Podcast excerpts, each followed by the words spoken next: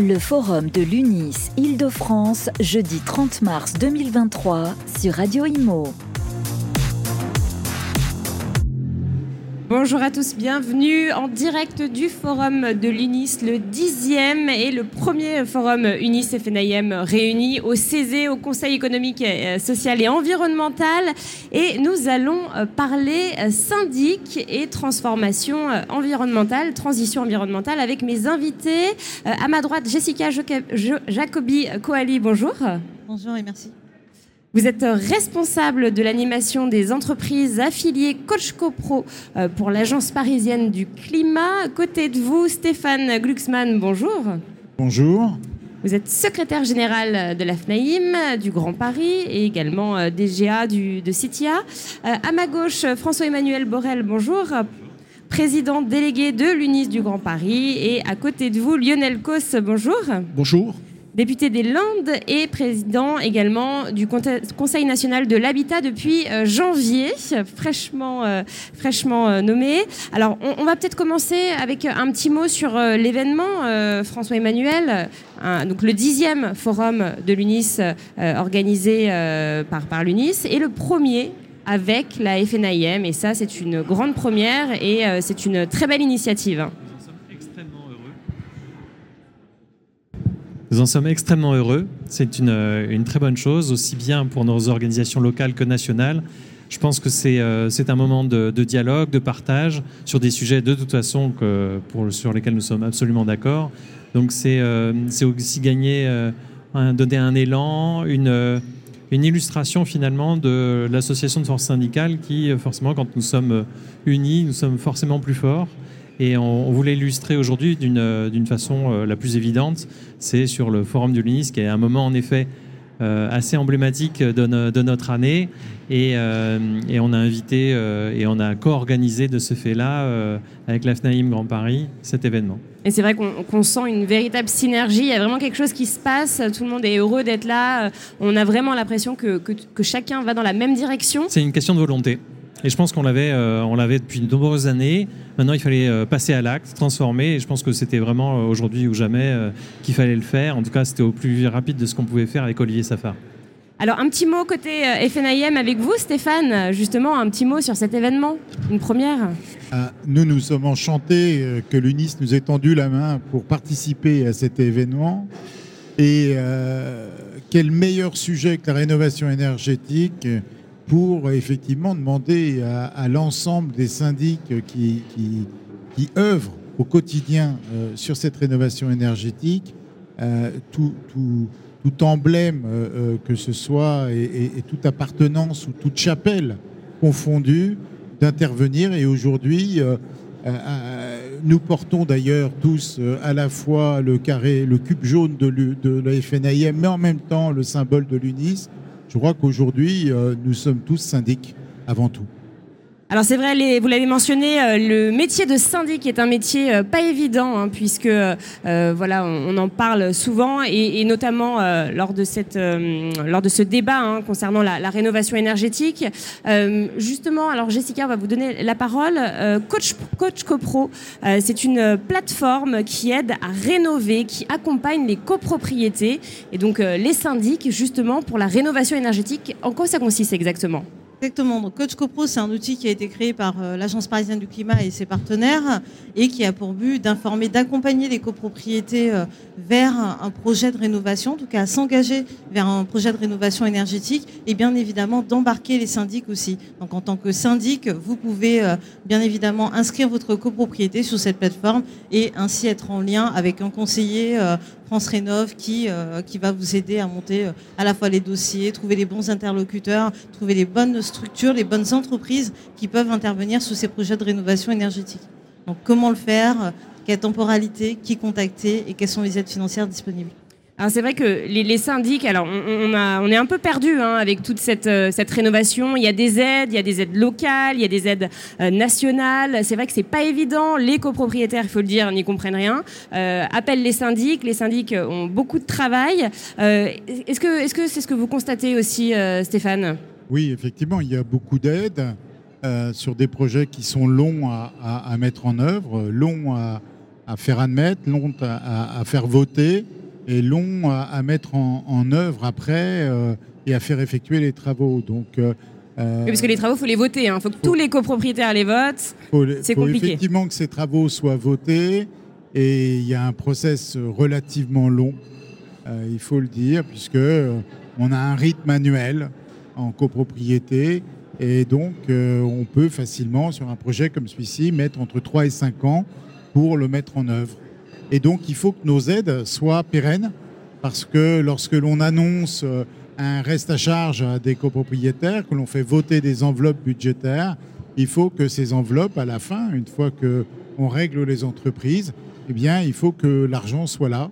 Et pas question de redemander aux copropriétaires de rajouter des choses. Et je rappelle que ces enveloppes ont été impactées par la crise énergétique euh, en fin d'année euh, dernière déjà. Et les enveloppes ont été complètement impactées et, et c'est pas fini. Euh, donc effectivement, quand on se projette à deux ans, trois ans, et puis aujourd'hui on manque d'entreprises capables d'effectuer ces travaux, les matériaux à mettre en œuvre aussi sont, sont, sont, sont difficiles à, à, obtenir, et donc on, on peut craindre qu'avec le temps, euh, comme ça s'est passé en son temps sur les ascenseurs et les rénovations d'ascenseurs, les dernières rénovations soient beaucoup plus onéreuses que les premières. Alors c'est vrai que vous parlez des entreprises euh, labellisées RGE, donc euh, à qui il faut faire appel pour obtenir ces aides. Et c'est vrai qu'il y en a de moins en moins. Elles étaient 15% et elles sont maintenant 10%. Oui, étrangement, on pourrait imaginer qu'au contraire, elles vont se développer parce que le marché est intéressant et il est devant. Euh, Covid est passé par là, François-Emmanuel en parlait tout à l'heure, et effectivement, euh, faute de main-d'œuvre euh, ou de visibilité pour ces entreprises à court terme, parce qu'il faut quand même, ce sont des projets longs et, il, faut, il faut gérer sa trésorerie, ce sont des petites entreprises. Eh bien, certaines ont disparu. Mmh. Et puis, il ne faut pas oublier que c'est quand même compliqué à obtenir ce label. c'est fastidieux, hein. le dossier est compliqué, c'est cher aussi. Euh, comment vous l'expliquez, euh, François-Emmanuel La formation. Euh, mobiliser des collaborateurs, mobiliser, en tout cas dans les entreprises, ce que je peux voir, c'est que quand ils envoient leurs compagnons en formation, ça leur prend du temps de chantier.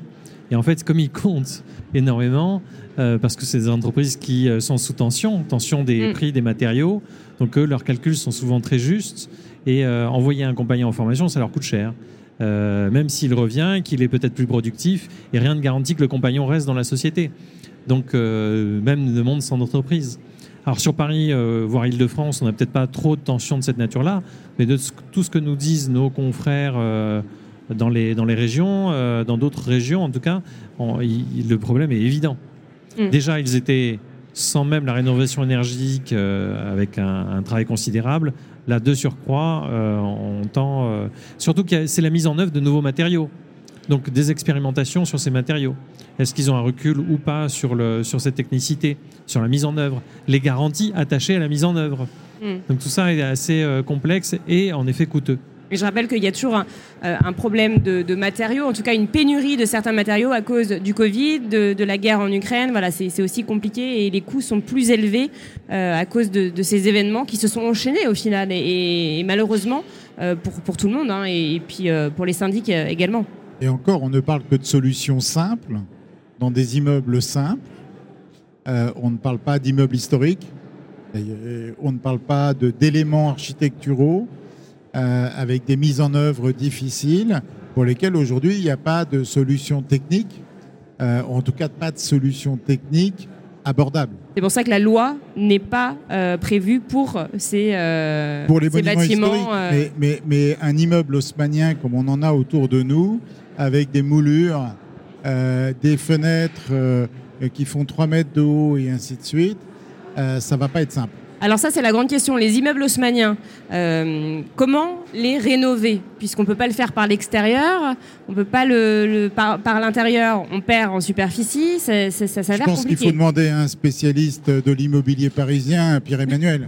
Alors, en fait, il y a plusieurs sujets. C'est déjà, on est euh, sur des euh, bâtiments qui sont en pierre et la pierre a une forte inertie. Donc, on n'a pas forcément beaucoup de soucis sur ces immeubles, sauf euh, quelques éléments caractéristiques qui sont la toiture. Les fenêtres. Où nécessairement nous devons les isoler. Alors les fenêtres ne rentrent pas dans le calcul de l'étiquette énergétique. Mais c'est un élément de confort. J'ai changé mes, mes fenêtres, j'ai eu une meilleure note. Bravo à vous. Pour autant, normalement, ça ne devrait pas rentrer en compte, mais vous avez nécessairement ressenti un confort bien, bien supérieur.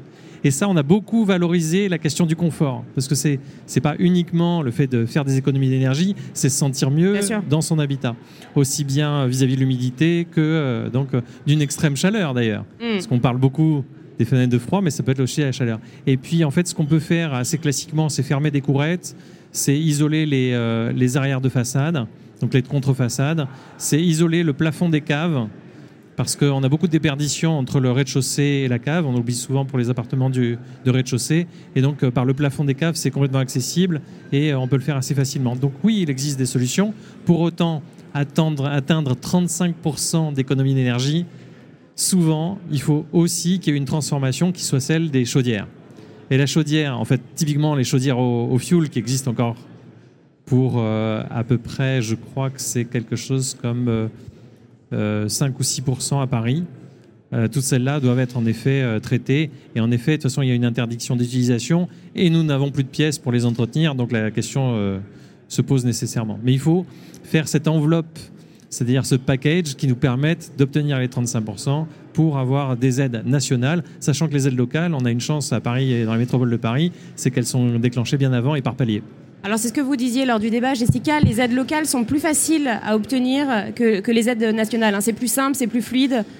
Exactement, c'est un, côté un peu plus simple, tout simplement parce que euh, les dossiers sont instruits aussi et sont portés par les espaces France Rénov donc à l'échelle du territoire. À l'Agence parisienne du climat, par exemple, nous, on va euh, regarder, étudier euh, les devis et monter euh, les dossiers avec le, les membres du conseil syndical, avec le syndic, notamment pour le DTG, le diagnostic technique global. On va également étudier pour la partie maîtrise d'œuvre. Donc on va en fait simplement s'occuper en amont des dossiers et puis les déposer. Donc à l'échelle locale, c'est forcément plus simple à instruire. Et puis aussi, peut-être rappeler, il y a un programme Éco-Rénovant Paris Plus euh, qu'a lancé la ville de Paris. Donc ce dispositif de la ville de Paris euh, qui vise à accompagner euh, les copropriétés qui souhaitent s'engager dans un projet de rénovation énergétique et qui prend en compte également le, bâtiment parisien, parce que là, contrairement aux aides où, de 35% de gains d'économie d'énergie pour bénéficier d'aides financières, dans le cadre du programme d'éco-rénovant Paris Plus,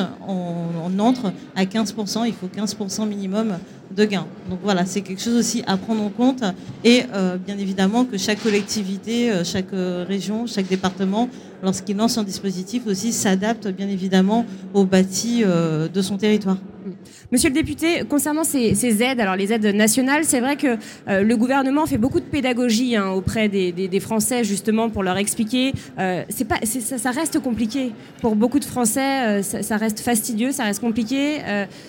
Est-ce que est-ce qu'il y a des choses qui, ont tout, tout, d'abord, je pense qu'il faut reconnaître qu'il y a eu des efforts et des enveloppes budgétaires qui ne cessent d'augmenter euh, ces dernières années. Et il faudra encore qu'elles augmentent. Donc l'État est quand même au rendez-vous en termes de montant. Bien sûr. le sont encore plus puisque la Première ministre a annoncé qu'effectivement c'était un des enjeux pour, euh, pour les années à venir. Mais c'est vrai que euh, l'octroi de ces aides, ou bien passe par par exemple le PTZ, donc ça c'est un prêt. Donc qui dit prêt dit forcément constitution d'un dossier, validation par une banque, etc. Donc un process qui en effet euh, peut être assez long puisque là il s'agit à l'État en fait de prendre en charge les différentiels, hein, c'est-à-dire les intérêts de, de, l'emprunt. Mais donc il y a quand même un dossier bancaire et donc une notion de, de risque qui, est portée. Donc forcément ça prend un peu de temps et à travers les aides plus directes telles que ma prime rénove. Euh, donc celles-là, c'est l'ANA qui les porte, mais effectivement, il faut avoir derrière des garanties que les travaux soient conformes effectivement euh, à l'atteinte de certains objectifs. Donc euh, tous ces dossiers, même si on essaie et qu'on demande à l'ANA d'accélérer effectivement le traitement des dossiers, et je pense qu'il y, y, a eu quelques améliorations.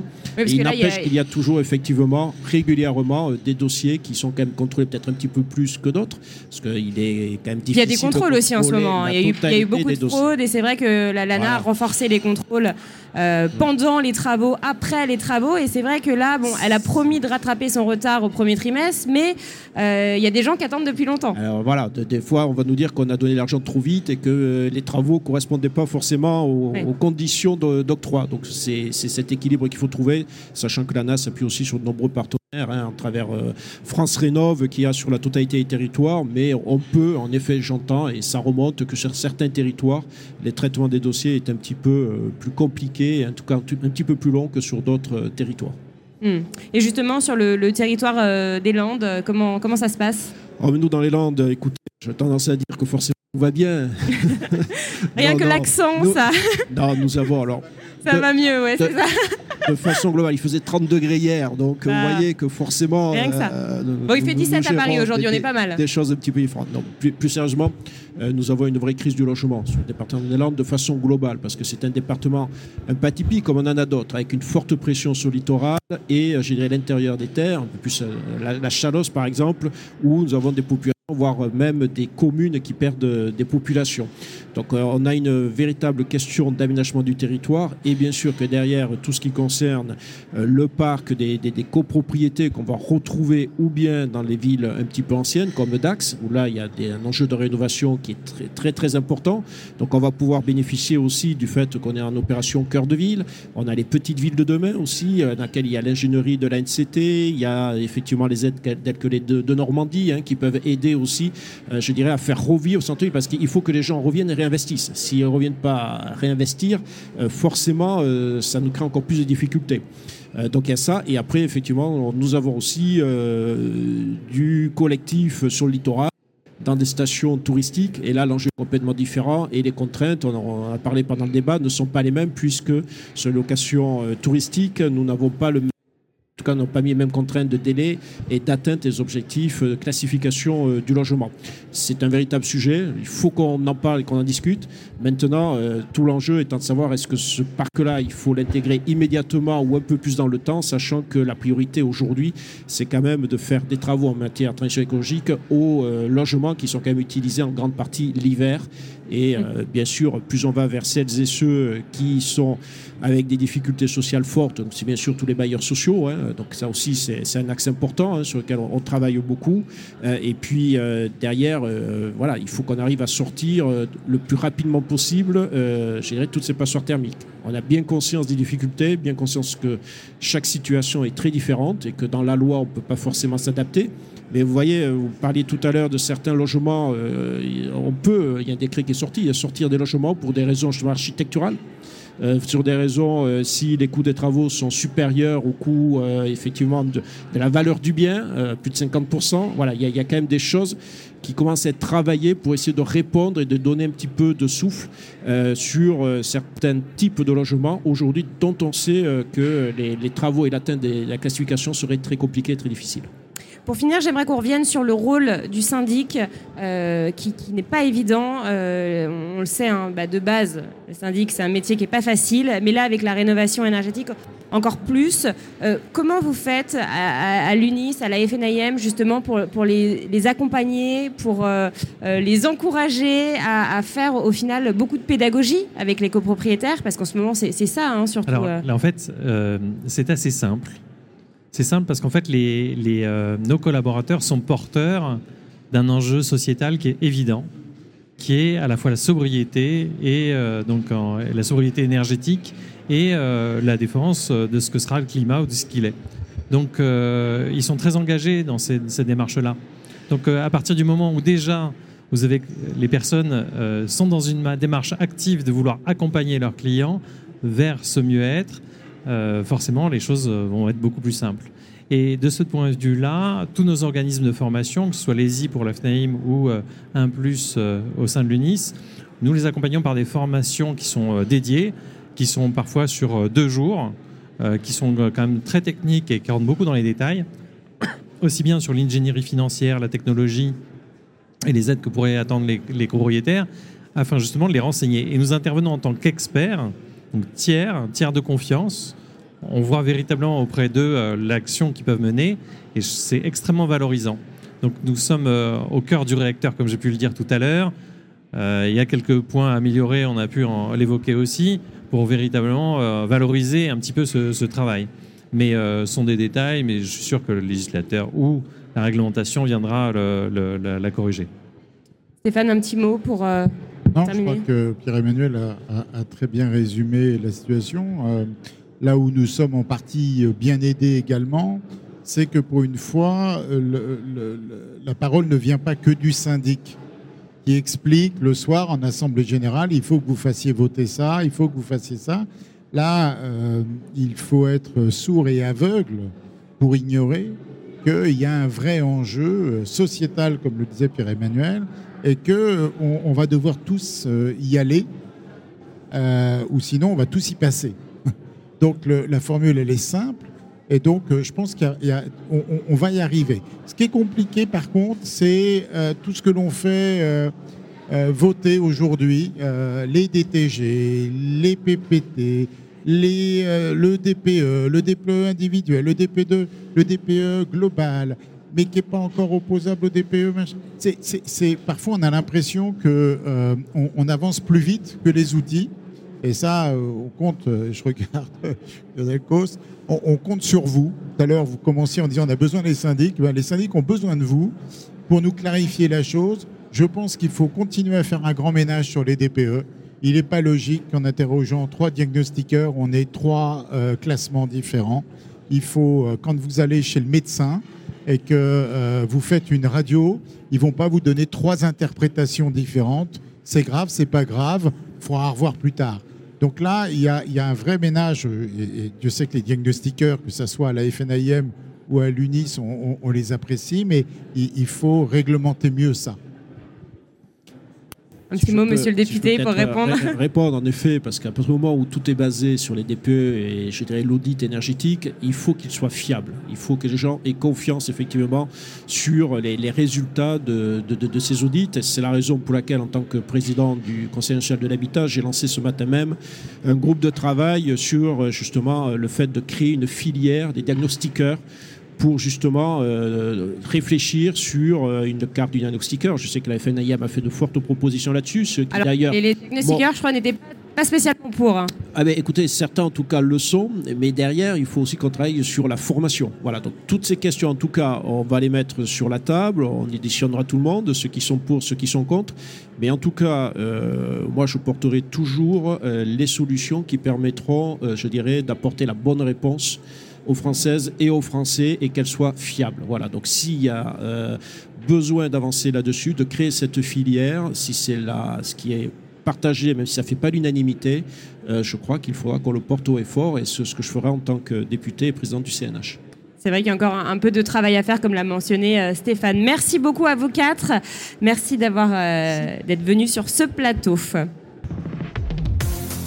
Le forum de l'UNIS Île-de-France, jeudi 30 mars 2023 sur Radio Imo.